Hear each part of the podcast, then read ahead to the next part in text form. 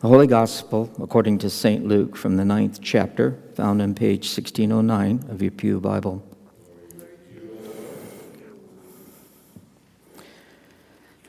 This reading starts off rather abruptly with a leaving a question in my mind any about about eight days after Jesus said this, what's the this? So let's put it in context. In earlier on in this same passage here, it says that Jesus took his disciples to a private place to uh, pray. Now, the Bible doesn't tell us where it is, but archaeologists and theologians uh, theorize that it was in Caesarea Philippi. The kingdom was divided at the time between the northern kingdom, Israel, and the southern kingdom, Judah. And the northern kingdom built idols so that uh, people could worship there instead of taking the trip down to Judah to worship in God's sanctuary. So the reason they picked this particular place to match scripture was that on this big rock on the top, they built a golden calf, just like during the Exodus. And on the face of the rock, there was niches carved in it with the, the god of Pan. Below that was a large cave with water gushing out of it from a, an underground uh, spring, which was known as the gates of hell. It was at this place that Jesus asked Peter, Who do you say I am? And his reply was, You are God's Messiah. And Jesus also said, Upon this rock I will build my church, and the gates of hell will not prevail. Now, gates are defensive, not offensive. In other words, Jesus was taking the battle right to the enemy. So, now, the gospel reading for today. About eight days after Jesus said this, he took Peter, John, and James with him and went up to the, a mountain to pray. As he was praying, the appearance of his face changed, and his clothes became as bright as a flash of lightning. Two men, Moses and Elijah, appeared in the glorious splendor, uh, talking with Jesus. They spoke about his departure, which he was about to bring to fulfillment at Jerusalem. Peter and his uh, companions were very sleepy, but when they became fully awake, they saw his glory and the two men standing with him. As the men were leaving Jesus, Peter said to him, Master, it is good for us to be here. Let us put up three shelters one for you, one for Moses, and one for Elijah. He did not know what he was saying. While he was speaking, a cloud appeared and covered them, and they were afraid. As they entered the cloud, a voice came from the cloud saying, This is my son whom, whom I have chosen. Listen to him. When the voice had spoken, they found that Jesus was alone. The disciples kept this to themselves. They did not tell anyone at that time what they had seen. This is the gospel of the Lord. All glory to you, Lord. The title of my sermon for today is Full Time Job. How many of you have or had had a, a full time job? Yeah, or maybe a, a part time job or several of them. Yeah. Okay. It'll become apparent why I ask that as I go along. There's a lot of talk these days about bringing back and keeping jobs here at home. Many corporations have moved production overseas, found that cheap labor in itself was not as profitable as producing product here in the United States.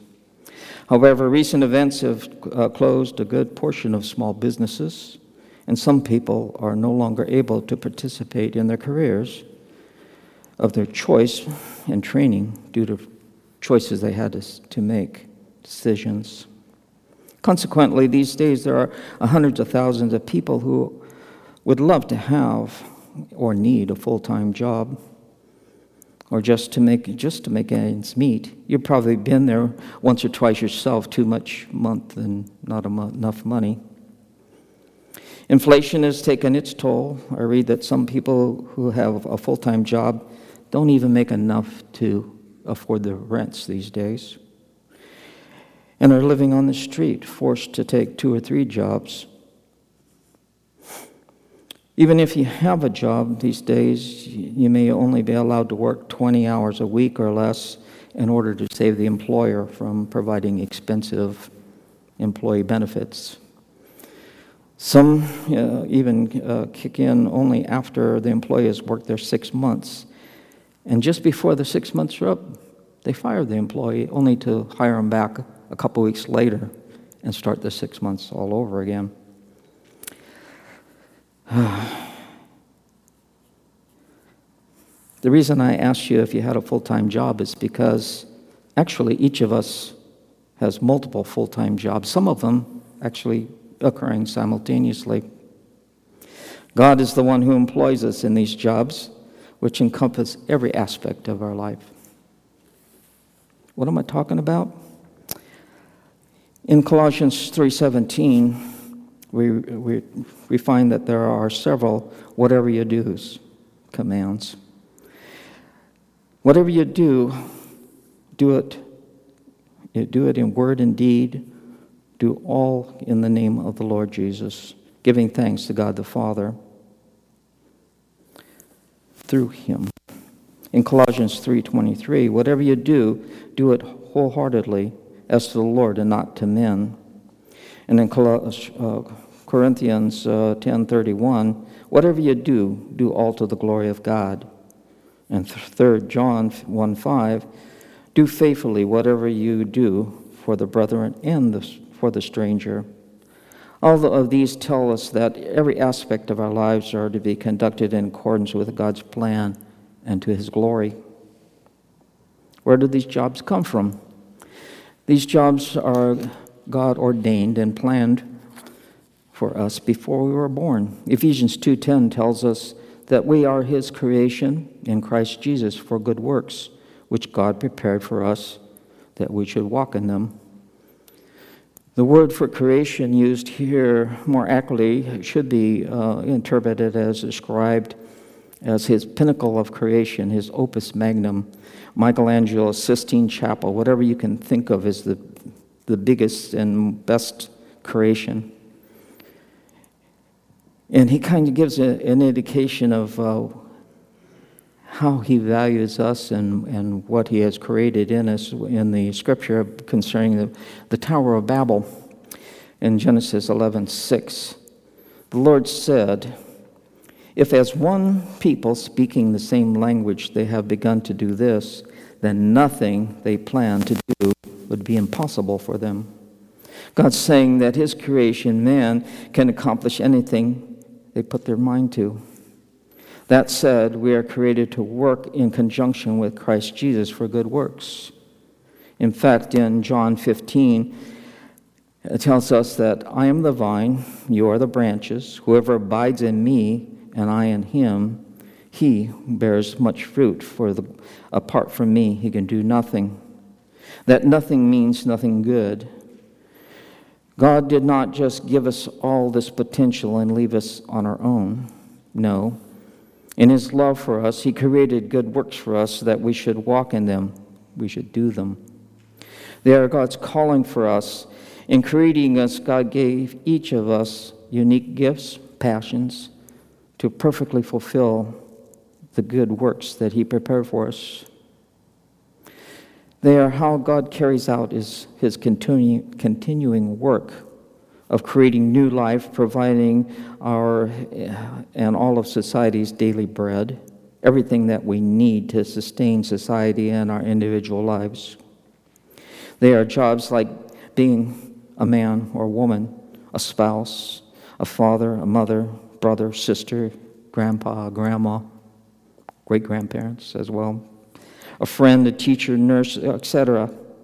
All sorts of jobs that provide products and service for consumption by us and our neighbors. The gifts and the calling of God are irrevocable. Romans 11 29. For God's gifts and his call are irrevocable. And in uh, Philippians 2:13 he tells us for God is working in you, giving you the desire and the power to do what pleases Him. He gives us both the desire and the ability to do them. They are carried out in the family as fathers and mothers, sisters and brothers, and all of the relationships and interrelationships. In the church, we are all sisters and brothers adopted into God's family, carrying out all the duties and to keep the congregation healthy. Got a little bug bothering me. And relationships to keep the congregation whole. The workplace, doing our work is unto the Lord and not the boss, doing our best, even when the boss isn't looking, because we're working as unto the Lord. In public office, carrying out our discipleship, reflecting God's attributes to the world around us. It's a part of being a disciple and fulfilling our part in society.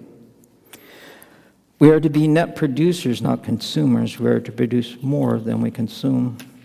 In everything we do, being a friend, providing a service or goods, so that the extra is available to bless those in need.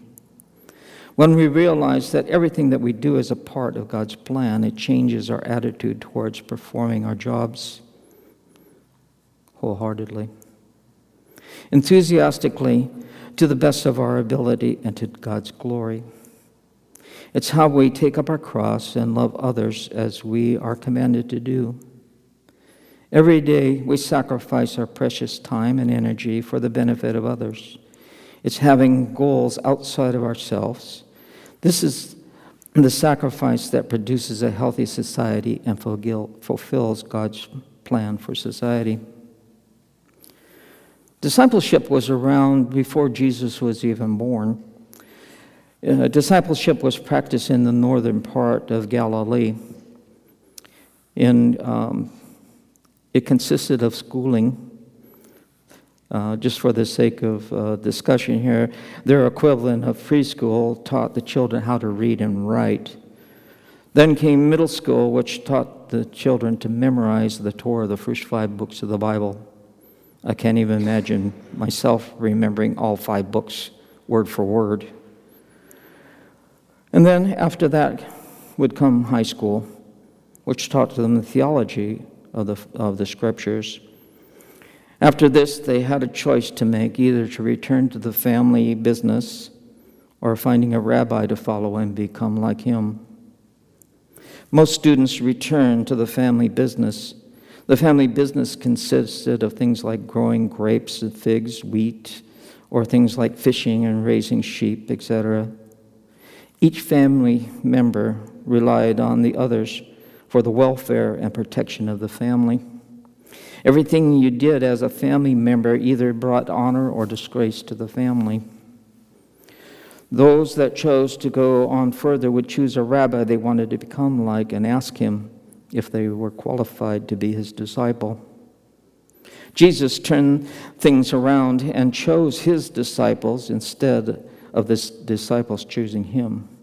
Jesus told his disciple to come follow me. I know you can become like me. Five out of the twelve disciples came from the northern end of the Sea of Galilee, they, where discipleship was already practiced. Peter, Andrew, James, John, and Philip all came from Bethsaida. Like the rabbi's disciples, Jesus' disciples followed him around day and night to observe how he acts and reacts. Is he the same in private as he is in public? The goal of discipleship is to become like the rabbi, the teacher. The same is true for us to become like Jesus. Jesus chooses us, and we did not choose him. John 15, 6. You did not choose me, but I chose you and appointed you that you should go and bear fruit, that your fruit should, ab- should abide, so that whatever you ask the Father in my name, he may give it to you. Once again, we see that our salvation is, a, is about what Jesus did for us, his sacrifice made it possible for God the Father to give us his gift of grace, freely given and freely received. Our only action, our only response is to accept the gift and, and express our gratitude by becoming good disciples. Our callings are full time endeavors, full time jobs. As we follow Jesus every day of our lives, the four whatever you do's instruct us to do all in the name of the Lord, to the glory of God, to the brethren and the stranger, wholeheartedly, as to the Lord and not to men. And in doing this, you have borne witness to the love of God. It's a part of having a living faith and not a dead one. Doers of the word, not just hearers of the word, doing something that demonstrates faith. For faith with no effort is no faith at all, it is a dead faith. True faith is performing little acts of love to those around us. I heard of a pastor who told of a woman in his congregation that came to him troubled because she felt that she had not done enough for the Lord. He asked her, How are your two sons doing? She said that, Well, Tom is now a missionary in India teaching on the life of Jesus. And how about Henry? Oh, oh he's pastoring a church in Kentucky for the last seven years. The pastor replied and said, And you think you haven't done enough for the Lord? It doesn't take great acts, it just takes sharing God and His word and His love to those around you to fulfill your discipleship. We're not alone in our, our work for God. All of us have received the Holy Spirit to dwell in us when we accepted God's gift of grace. It is by His power, His presence, that we can ask Him to lead us each day in all righteousness. Abiding in the Lord Jesus is like is the key to bearing much fruit to the glory of the Father. Again in John 15, the parable of the vine tells us that I am the vine, you are the branch. If you remain in me and I in you, you will bear much fruit. Apart from me, you can do nothing. Continuing on in verse 8, this is this is to my Father's glory that you bear much fruit, showing yourselves to be my disciples. If you keep my commands, you will remain in, in my love, just as I have kept my Father's commands and remain in his love. Abiding requires obedience. It is the key to loving our neighbor by carrying out our vocations, our full time jobs. Therefore, according to the Apostle Paul, we would fulfill the whole law of God. In Galatians 5:14, the apostle Paul says, "The whole law can be summed up in this one command: love your neighbor as yourself. In doing so, you fulfill the whole law." In fact, James calls it the royal law. To abide, to stay connected, we need to study and, and read Scripture, to pray often, ask the Holy Spirit each morning to lead us in all righteousness, becoming Christ like, becoming like the rabbi, reflecting the love of God to all those around us, and performing, performing little acts of love.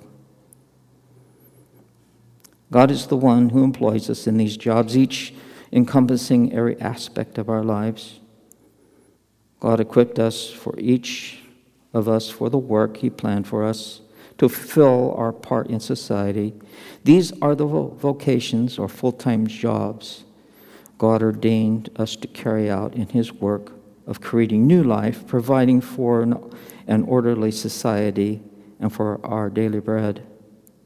They are the means for us to fulfill His command to love your neighbor and to, his, and to God's glory, taking our cross up each day dying to self, becoming more Christ like, sacrificing our precious time, energy, and talents for the good of others. Please uh, bow your heart in an attitude of prayer. Heavenly Father, God Almighty, help us to carry out the good works you have planned for us to your glory. All glory and honor to you, O Lord. No other is worthy, worthy of our praise and help us to demonstrate our love to the world around us. Your love to the world around us. Help us to pick up our cross each day, crucifying the old Adam, and re- resurrect us into the image of Christ Jesus. To sin less each day, sacrificing our valuable time and energy to benefit of others and to your glory. This is not by our own power and might, but by yours. In the name of your Son, Jesus Christ, with all glory to you, Father, and by the power of your Holy Spirit. Amen. In Jesus' name.